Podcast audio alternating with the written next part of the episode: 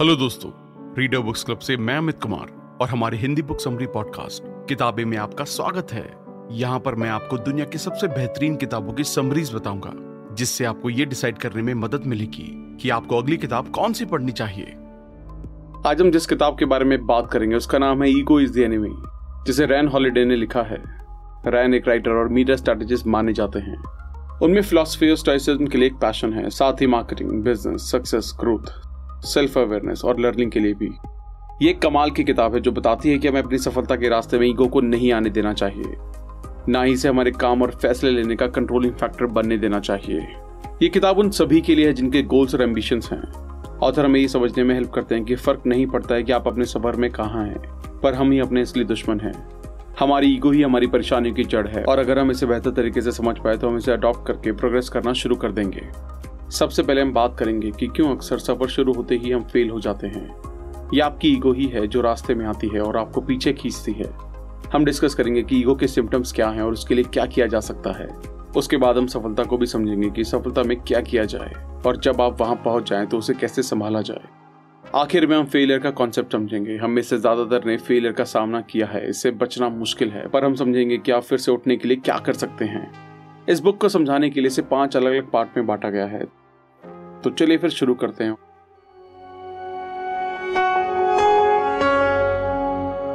Symptoms and curing of an ego हम में से बहुत लोग एक सफ़र शुरू करते हैं, नई आकांक्षा और गोल का पीछा करते हैं, पर आगे बढ़ने में फेल हो जाते हैं, क्योंकि हमारी ईगो हमें पीछे खींचती है।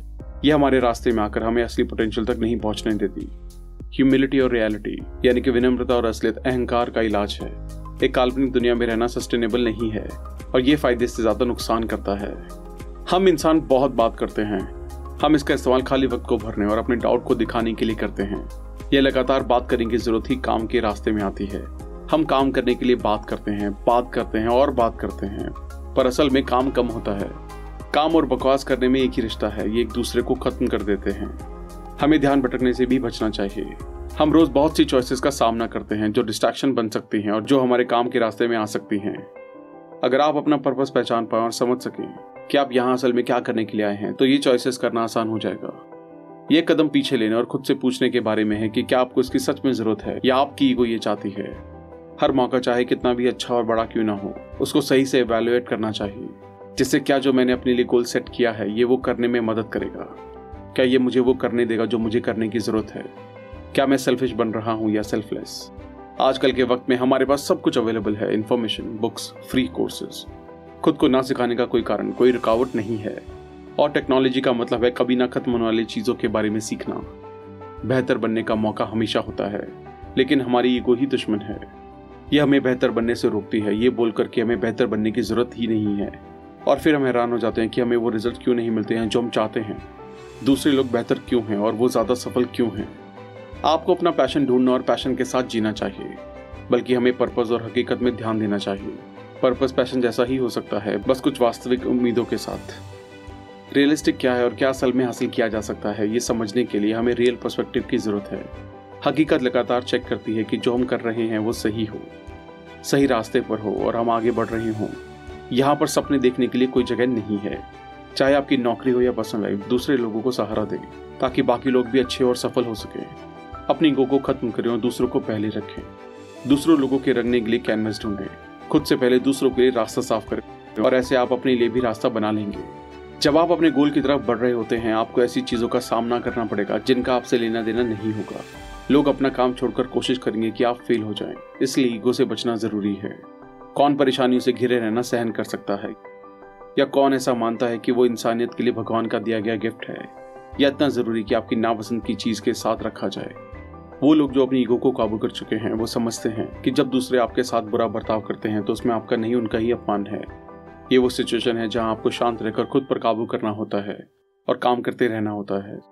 रिएक्ट मत कीजिए, क्योंकि उसी वक्त आप भटक जाते हैं और जो काम आप कर रहे थे, उस पर ध्यान लगाना बंद कर देते हैं। संयम एक मुश्किल कला है, पर ज़रूरी है।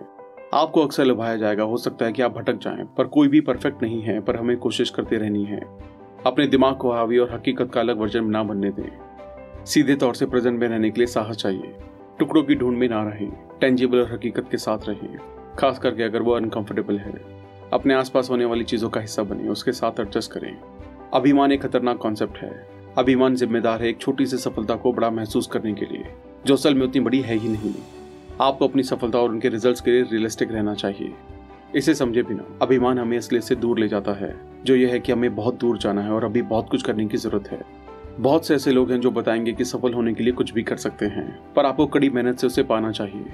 अपनी ईगो को ये मत सोचने दें कि आप कम करके ज़्यादा पा सकते हैं। काम का मतलब है खुद को रास्ते पर अकेला पाना, जब मौसम भी सबको घर में कैद कर लेता है। काम करने का मतलब है दर्द को पार करके उसे करना।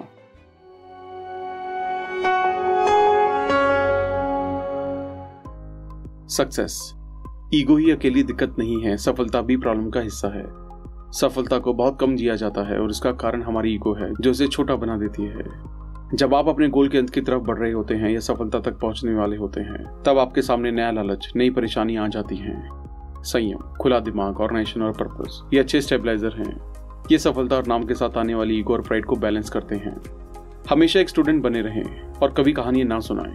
खुद को हमेशा स्टूडेंट बनाए रखें। ये ना सोचें कि आप ग्रेजुएट हो गए हैं तो आपका सीखने का काम खत्म हो गया है। हमेशा खुद को बेहतर करते रहें, पढ़ें, सीखें और खुद को अपनी नॉलेज की कमी से अनकंफर्टेबल बनाएँ और अपनी मानी हुई बात को चैलेंज करें। एक मेच्योर डिफेंसिव होता है।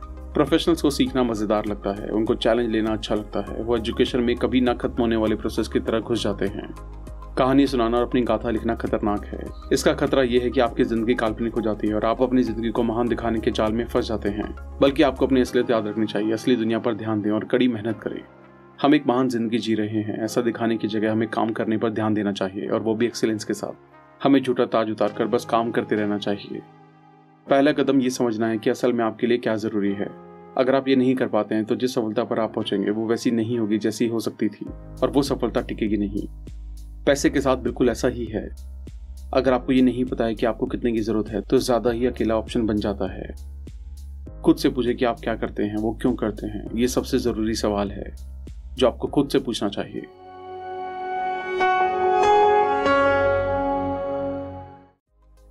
लिमिटेशंस आपको अपनी कमियों को चेक करते रहना चाहिए, इनको लगातार मानते रहना चाहिए। ऐसे कुछ कॉमन लिमिटेशंस हैं।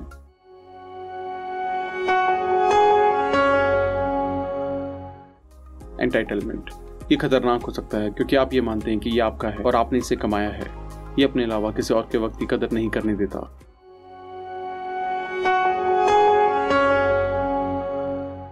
कंट्रोल ऐसा मानना कि सब कुछ आपके तरीके से किया जाना चाहिए। सॉल्यूशन से ज़्यादा प्रॉब्लम खड़ी कर देता है।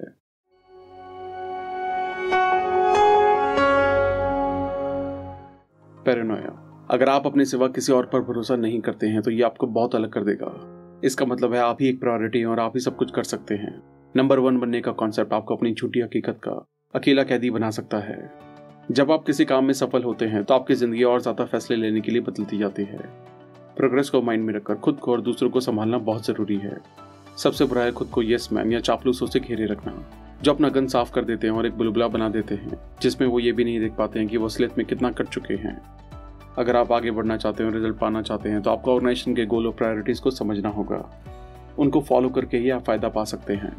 असली परेशानियाँ तब शुरू होती हैं जब एक टीम साथ काम करके सफलता हासिल करती है। वो लोग जिन्होंने कभी टीम बनाई थी, अपनी ईगो को बढ़ने देते हैं। वो पूरी टीम की जगह अपने बारे में सोचना शुरू कर देते हैं और तब सबको कुछ उलझने लगता है। आपको यह एहसास होना चाहिए कि आप खास नहीं है। आप टीम में किसी से भी बेहतर नहीं है। हालाँकि आप पहचान चाहते हैं, फ़ायदा लेना चाहते हैं, पर आपको उसे सिचुएशन की असलियत के साथ बैलेंस करने की ज़रूरत है। टीम आपको वहाँ तक ले गई है, आप अकेले वहाँ नहीं पहुँचे हैं। फुटबॉल कोच टोनी एडम्स ने इसे सही से बताया है। अपनी जर्सी के आगे वाले नाम के लिए खेलो, और लोग आपके पीछे लिखे नाम को याद रखेंगे। अपने रियलिटी को रियलाइज़ करें। मोहम्मद अली ने एक बार कहा था जब आप उतने महान हो जितना मैं हूँ हम्बल होना मुश्किल होगा। असलियत को लगातार चेक करते रहें, खुद को ज़िंदगी की कड़वी सच्चाई और लोगों की मुश्किलें याद दिलाते रहें। माने कि इस दुनिया में ऐसी ताकत है जो आपके काबू से बाहर है और आप बहुत मामूली हैं। ऐसा करना आपको हम्बल जिम्मेदार और रियलिस्टिक बनाएगा। इस एहसास को बने रहने दें। जब आपको बेहतर या बड़ा महसूस होने लगे तो इसे फिर से करें। सफल लोग एक आम ज़िंदगी जीते हैं, आम घरों में रहते हैं, आम कपड़े पहनते हैं और आम चीज़ें करते हैं। ऐसी ज़िंदगी जीने का मतलब ये नहीं है कि वो सफल नहीं है। इसका मतलब है कि वो सोबर रहकर अपने काम पर ध्यान दे सकते हैं। सोबर रहना ही सफलता को बैलेंस कर सकता है, खास करके तब, जब चीज़ें बेहतर से बेहतरीन हो रही हों।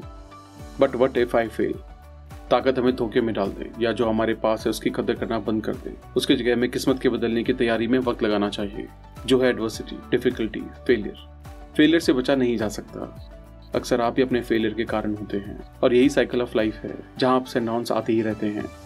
लगातार सफल होना इम्पॉसिबल है, और अपने पहले सफ़र पर ही सफल हो जाना रियल है। बहुत सी चीज़ें हैं जिनका आपको सामना करना पड़ता है। ईगो ना सिर्फ़ हमें इन हालातों के लिए तैयार होने से रोकती है, बल्कि अक्सर ये इन हालातों के बनने में सहयोग देती है। फिर से उठने के लिए, हमें फिर से शुरू करने और ज़्यादा जागरूकता की ज़रूरत होती है। अपने फेलियर का सामना करने के लिए तीन चीज़ें चाहिए, कारण, संतुलन और धैर्य।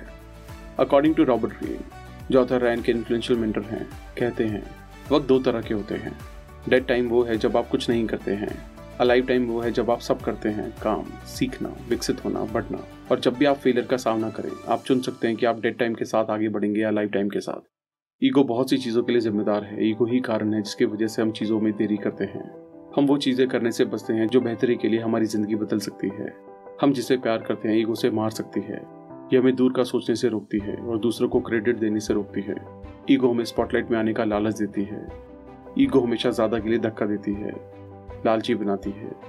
आपको अपना स्कोर कार्ड खुद रखना चाहिए, क्योंकि एक बेहतर, कम लालची और विकसित इंसान बनने के लिए ज़रूरी है। खुद को अपने स्टैंडर्ड के आधार पर जज करें और जहाँ क्रेडिट बाकी है, वहाँ क्रेडिट दें। जो भी हमारे लिए आगे आने वाला है, हम एक चीज़ के लिए श्योर हैं जिससे हम बचना चाहते हैं, वो है ईगो ये हर कदम को मुश्किल बना देती है। और फेलियर को परमानेंट बना देती है। जब तक कि आप अपनी गलतियों से सीख नहीं लेते हैं, जब तक कि हम इस पल को अपने और अपने दिमाग को बेहतर तरीके से समझने के एक और मौके की तरह नहीं लेते हैं। इसलिए दोस्तों, सीखना बंद ना करें। सिर्फ़ पैशन पर ध्यान ना दें। दूसरों को अच्छा दिखाने को ज़रूरी बना लें। एंटाइटलमेंट कंट्रोल पैरानोया ये सब कमियाँ हैं जो आपको रोकती हैं।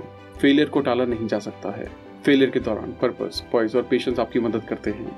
आपका ईगो ही आपका दुश्मन है। थैंक यू सो मच आज का एपिसोड सुनने के लिए धन्यवाद। और अगर आपको ये एपिसोड पसंद आया हो तो अपनी फेवरेट पॉडकास्ट ऐप पे ज़रूर सब्सक्राइब करना। फिर मिलेंगे एक और नई किताब के साथ।